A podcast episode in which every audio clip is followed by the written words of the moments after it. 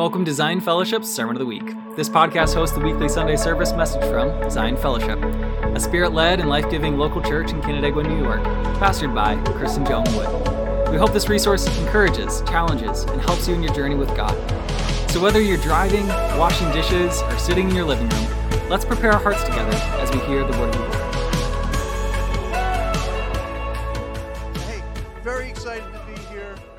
Uh, Chris and Joan are phenomenal pastors. You know, I travel all over.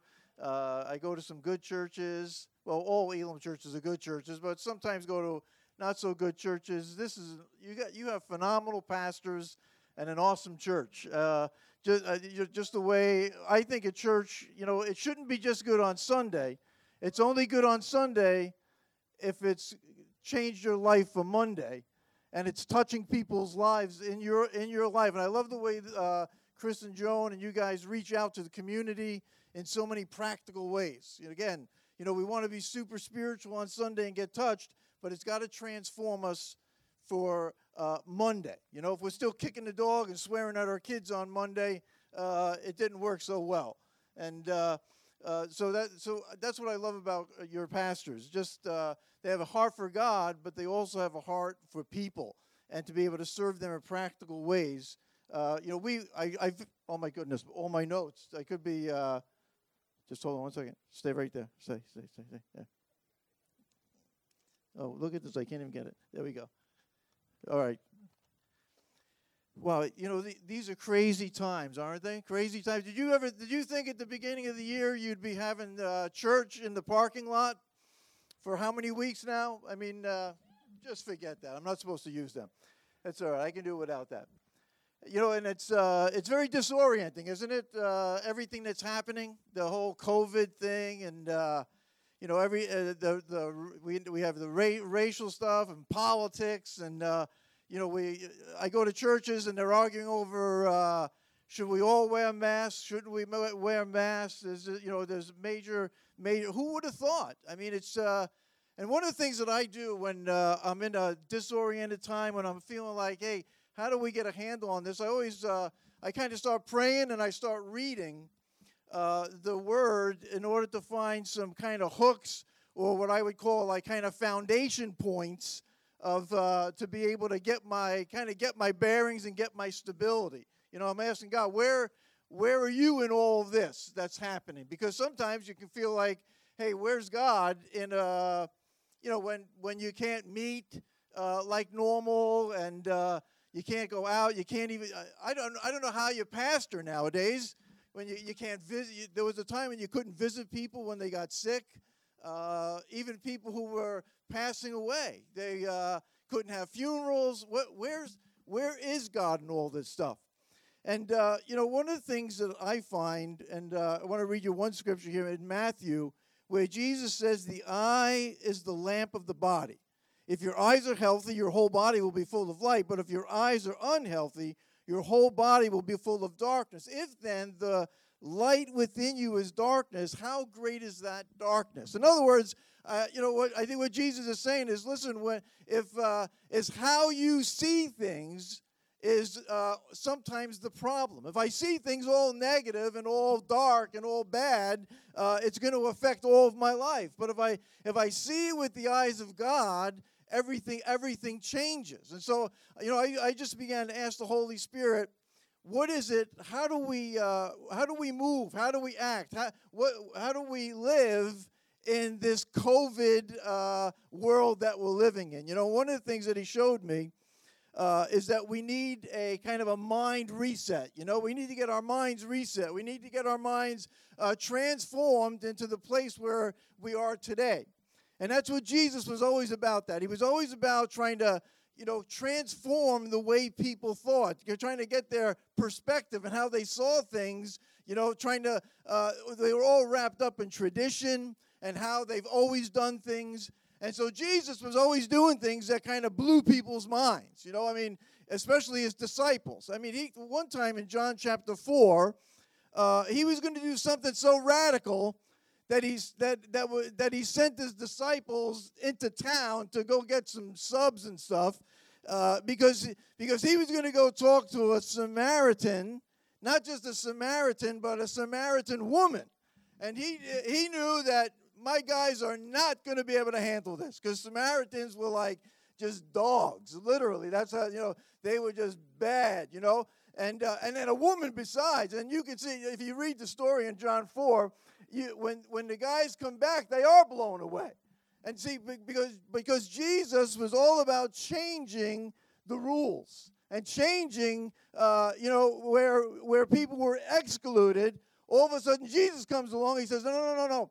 We, my, my father and I are always about including people and, bring, and, bringing, and bringing them in. And I think what we're experiencing is the need for like a mindset reset.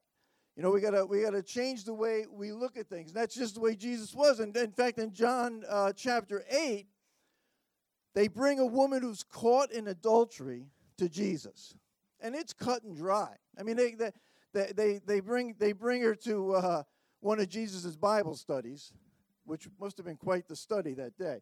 Probably the next week it was packed out. You know what I'm saying? It's like, uh, but they expected. They said to Jesus, the religious leaders who are they have a religious mindset, a traditional mindset. They're actually a mindset that they think they're following the Bible. And so they ask Jesus, well, what should happen? And Jesus blows them away again by standing with this woman who's caught in adultery. And it just blows their minds. Because they're saying, what's the word? You know, what the Bible says, but what do you say? And he just, he gives them, you know, that's what Jesus is about. And then in John 9, I want to, and that's where I'm going to land today, is in John 9 my uh, I think my notes. Uh, uh, no, we're good because I'm not going to read them. You probably know the story. Now in John 8, right at the end, they're about to, they want to kill Jesus. They want to. I think they want to stone him. And they're on their way. It says they're on their way, and it says Jesus saw a blind beggar, and he's blind from birth. Now, just the fact again, here's the here's the reset. Jesus is seeing the blind beggar. The, the disciples aren't seeing the blind beggar. I mean, you know, you know what it's like. I, you know, I, I grew up in a New York City area, and it's like I kind of learned. I growing up, I learned you don't pay attention to the beggars. You know what I'm saying? If you give, if I give them money, I got to give everybody money. You know what I'm saying? That's the way the disciples were. Oh, don't make eye contact with them. You know. In fact, they they were uh, they were kind of. Uh, you know, embarrassed that Jesus is seeing this guy. But I want you to see something that Jesus sees. Not only does he see, but he, God stops in his tracks for people who are down and out, people who are normally looked over and passed over and ignored.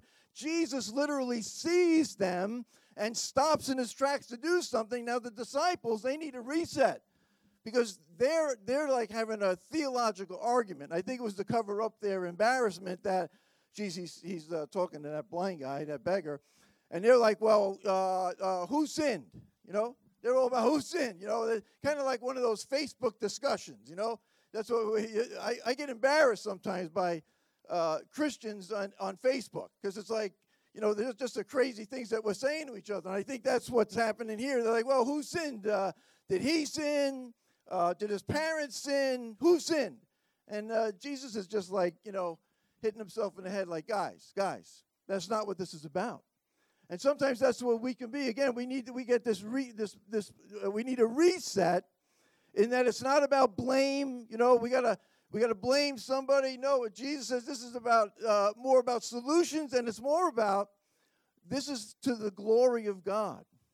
You see, sometimes Jesus puts us in a predicament, not just to get us out of the predicament, but to get but to bring glory to God. The, the what you're facing. Some of you may be facing some real uh, you know predicaments, real tight spots, real real tough spots. And oftentimes we're, we're kind of like complaining to God and whining to God, and uh, we're saying, "Well, you know, this is the problem. And if uh, if I was raised differently, or if I had a better job, or I would have gotten the promotion," but God is saying, "No. The place that you find yourself is the place where I'm going to get glory out of your life. I'm going to get uh, I'm going to get credibility. I'm going to get more credibility, and I think glory means uh, credibility. When God's getting glory, it's making Him more real to you and to the people around you, and that's what that's what this predicament's about. Let me. I have to get a drink, little drink of water. I've got I've got one person excited. How you all doing? I'm, trying to match Eric's uh, energy here, so uh, you know I'll be dead at the end, but it'll be worth it.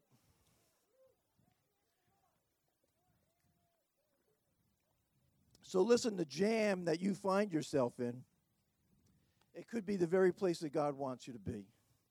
And instead of looking for who to blame, the wise, just look for God to get glory out of your life. And stop, you know, you know, stop having theological arguments, you know, what, you know, what's, uh, you just hear all these uh, conspiracy theories and all this stuff. But listen, that, what's that doing? No, let's find out what, God, what are you up to? How do you want to get glory out of the situation that I find myself in, no matter where you find yourself, even if you got yourself into the mess. I really believe that God can get glory out of your life by bringing transformation and making uh, something amazing out of the messes that we make. See, you know, what does Jesus do? You know, Jesus does some uh, he does some interesting things here. He uh, when he sees this guy, uh, he he bends down. I'm assuming that he bent down which is amazing to me that God bends down for us because it says that uh, it says that he made, you know he put mud he made spit and dirt see some of us are counting ourselves out some of you are looking at that board over there for the uh, the wellspring and saying how are we ever going to do this you know how can we ever do it but God's able to do stuff with the very little that we have and he see God bends down he uh, I can just uh, you know I can imagine that this guy and are you glad? Are you glad that we don't uh, we don't take the Bible always literally? You know, us evangelicals were literal. But uh, imagine if I would have had a nice little tin here, and I said, "I got some. Uh, I spit in mud. I want you to come up. I'm gonna. I'm gonna do what Jesus did." I'm so glad that uh, we have. We don't. We ha- we don't do that. You know, because Jesus bends down, and he gets his hands dirty for us. You see, you realize that we have a we have a God that's not far away, that's not, he's not so holy and so like other, although he is, but he's willing to connect with us, willing to get his hands dirty for us. Again, I'm, I'm a John, I'm all, I'm in the book of John. You know, in John 13, he he washes the disciples' feet. That's how that's how willing he is to get get dirty with for us and with us. You know what I'm saying? And and so I, you know, Jesus is pulling up a hawker yeah, you got to remember the guy's the guy's uh, blind. He's not deaf. So even during the, even during that theological discussion, I would imagine that the guy's like, "Hey guys, guys, uh, uh, I'm I'm right here. You know, it's like, I, you know, I, I know you're having an argument about me and who sinned, and it seems like uh, it seems crazy. How could I don't know how the guy could have sinned." you know, when uh, in the womb. I don't know. I don't. I don't think that could have happened. And you're going to blame his parents, but he's uh, listen. I'm here. And then when Jesus is trying to get enough saliva, I, what's the guy thinking? Like, what's uh, what's happening? You know, what's happening here? But Jesus, uh, he's going to touch this guy. He's going to he's going to touch a blind beggar, a guy who's never been able to see. And he wants to touch each one of us. He wants to touch you in the place where you're blind, the place where you're not seeing, the place your place of deepest need. That's where you see even if it's even if you see some people think they're untouchables, you know that they're that they're uh, kind of way out there in the kingdom of God. You're in, but you don't feel like you're one of his favorite sons. You know my my picture is not uh, on his refrigerator. No, but Jesus wants to touch you no matter where you are, no matter what you've done, no matter where you've been, He wants to touch you. Now, Jesus, take, he smears this uh, mud and spit on his eyes, which is, again, you know, just incredible to me. And he tells him to go wash in the pool of Siloam, which, which is amazing. You know, so that, that word Siloam means sent. Go wash in the place that you're sent. Uh, now, the guy goes, but think about this now he goes after be, he's touched by Jesus. Jesus never says to him, "You're going to be you're going to be able to see." He just says, "Go wash in pool of Siloam." And also, he goes blind. He doesn't he doesn't he doesn't get his sight and then make his way to the pool of Siloam. He has to go blind. What is it that God may be calling you to? Or asking you to do that you may have to do it blind. That even though you hear the voice of God, even though you feel the touch of God, there's sometimes there's some things where God's going to get the glory that we have to go at it blind.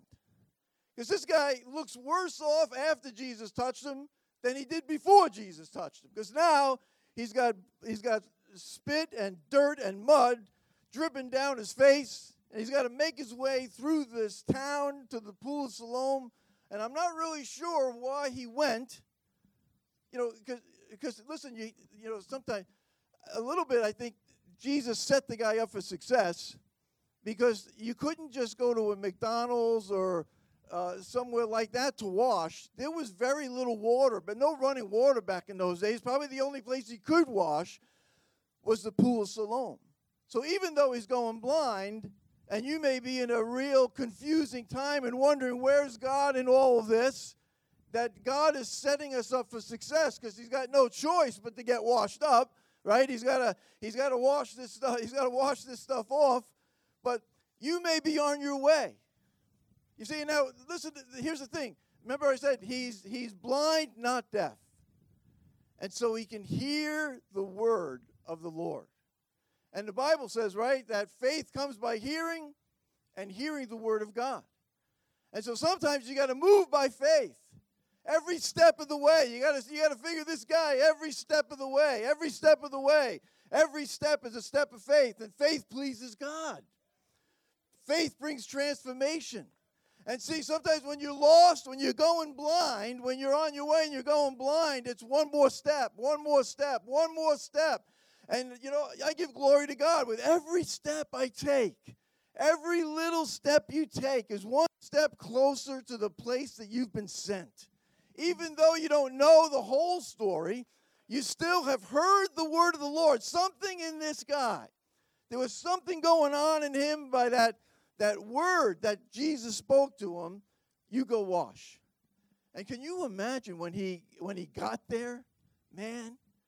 And he uh, you know, he, he just he just I don't know if he dove in it like a baptism, and he could see for the first time in his life. I mean, what what I I just I think of a like a Hollywood type movie with slow motion, and he's coming up, and the you know the the splashes and droplets of uh, of water, and then just his, his ecstasy over being able to see for the first time. And that's what God wants to do with every, each one of us as we move on the word in faith. You know, and, sometimes you get, sometimes you got to stay focused. Uh, I I had another scripture I wanted to read to you where Paul, uh, what Paul said. He said, "Listen," he said, "not that I've already obtained all this, or have already arrived at my goal, but I press on to take hold of that for which Christ Jesus took hold of me. Brothers and sisters, I don't consider myself yet to have taken hold of it, but one thing I do, not a thousand, not ten, one thing I do. Forgetting what is behind and straining toward what is ahead, press on toward the goal to win the prize which God has called me heavenward in Christ Jesus. Listen, it's a focus. And, and, and, and again, you know, the fact that he goes blind, he has to go to the pool blind, that there's nothing that you've lost in the past that will stop the work of God in your life for today and for the future. See, he could he could say, well, I can't go, I can't see yet. But no, God called him to go blind because he's saying, listen, you're not it's not determined on what you lost, what happened in your past, or even what's going on in your present. If you take the word and move forward with it, God is going to do a transforming work.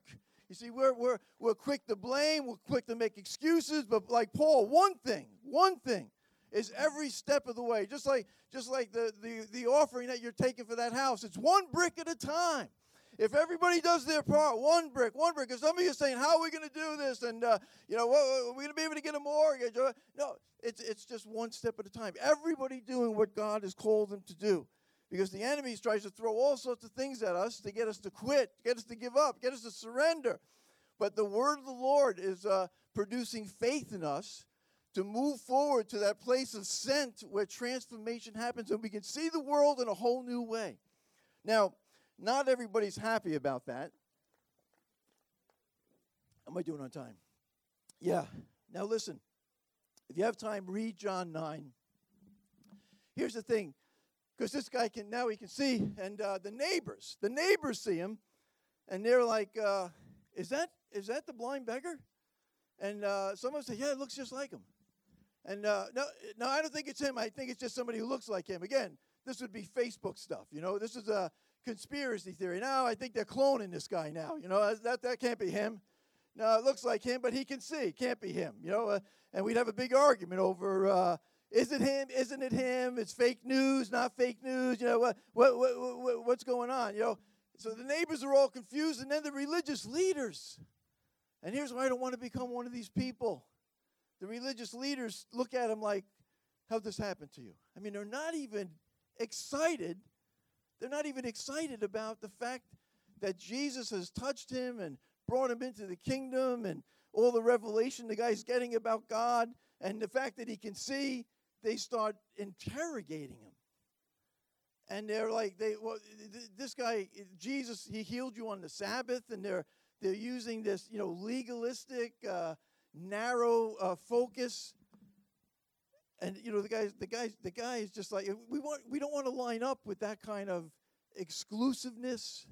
We don't want to line up with that kind of uh, rigid, rigid look at, at what the Bible says.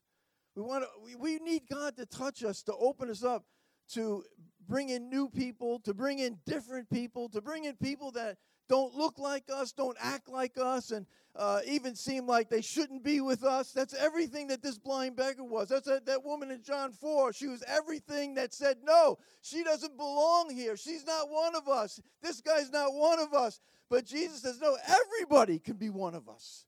And we have to change our mindsets. That's what Jesus Jesus is trying to do with these guys. You know that it's it's uh, the neighbors couldn't figure it out, the the religious leaders, even his parents.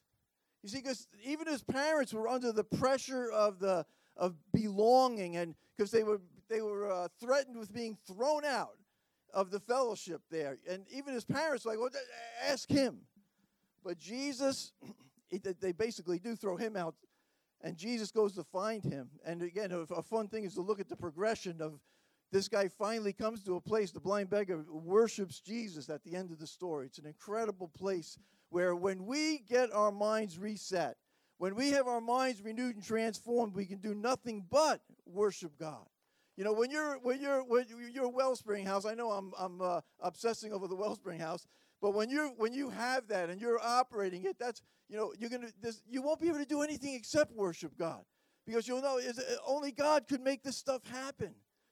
And one one last thing about this story, just to pull some uh, one more thing out of it, is that you know sometimes I didn't actually I didn't tell you about working the word, but I did talk a little bit about it. You know, the guy had the word. This is a T.D. Jakes uh, phrase that you have to work the word that Jesus gives you. And it's that, it's that one step, another step, working the word. It's okay. You know, a lot of people get the word. A lot of people can even preach the word, but they don't work the word. You know, you, you know that's what James James talks about. You know, uh, show me your show me your faith by your works. You know, do, let me see you do it. You know what I'm saying? That's and uh, you know, we we have to work that word. But at the end of this story, he dives into the pool, and for some of us, some churches, you know, I, I go to some churches and they're doing the same thing they were doing the last time I was there, and the last 10 times, and 20 times. And some of us in our lives, we just do, we're doing the same old, same old. We're just following what revelation we had back then. And to me, diving into the pool of Siloam is diving into something bigger than you've ever been before. And when you dive into something, it, it's because Jesus wants us to reinvent ourselves. We're in, a, we're in a day, everything is changing, and we need to change. We have to reinvent ourselves in, in, in for, for where we are today. See, other, otherwise, you're, you get boring. You're just pulling out the same old tricks. You're doing the same old, same old, same old. And God is creative. And, you know, jumping into that pool, where's the pool that you need to jump into? Where's the uh, that a new group of people that you need to dive into, the, or you know a, a, new even a new career that you need to dive into, or a new ministry that you need to dive into? But uh, a place where there's more education to dive into. Otherwise, you're always working off the old stuff, and God is certainly doing a new thing. And when you dive into that, uh, when you dive into the new, something bigger than who you are, then it releases faith, and faith pleases God, and you come to a place of transformation. So I want to I want to leave you with that. I think we have uh, folks that are going to come up. Uh, I I want to just I want to be able to pray for you. I must have ended early, huh? Hey, how about that? You always first time you come to a church, you always end a little early. Then people want you back. You know, you don't want to be the you don't want to be the guy. Oh, he was good for the first forty minutes, but then after that, it was like uh, it was all downhill. I just I want to be able to pray for you if we can. Father, we come to you in Jesus' name. We're so thankful for the worship in this place. And Lord, I love that it's outside and it's just affecting all the air and all the atmosphere. That your presence is just going forth and your wor- the worship is just uh, changing. It's changing everything in this whole area. I'm also asking, Father, your Holy Spirit would touch every life here. Those that are feeling like a blind beggar, those from birth have felt like rejected and abandoned, and they feel people, Lord, that are here today that are feeling like they're misfits and they don't fit in.